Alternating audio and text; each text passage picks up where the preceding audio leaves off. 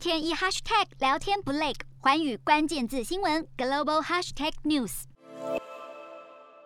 美股十号尾盘急拉，道琼、标普跌幅收敛，科技股为主的纳斯达克综合指数奋力翻红，止住连日跌势，从低点反弹幅度达到百分之二点七，写下二零二零年二月二十八号迄今盘中最大弹升幅度。美股四大指数有涨有跌，道琼指数下跌一百六十二点七九点，收三万六千零六十八点八七点；纳斯达克上涨六点九三点，收一万四千九百四十二点八三点；标普五百下跌六点七四点，收四千六百七十点。二九点，费半指数上扬九点零六点，收三千八百零五点三九点。欧洲股市方面，主要股市都下跌，债息上升打击重磅科技股。Omicron 变种病毒迅速传播，也影响市场气氛。欧洲三大股市全数下挫，英国股市下跌四十点零三点，收七千四百四十五点二五点。德国股市下挫一百七十九点四七点，收一万五千七百六十八点二七点。法国股市下跌一百零三点七一点，收七千一百一十五点七七点。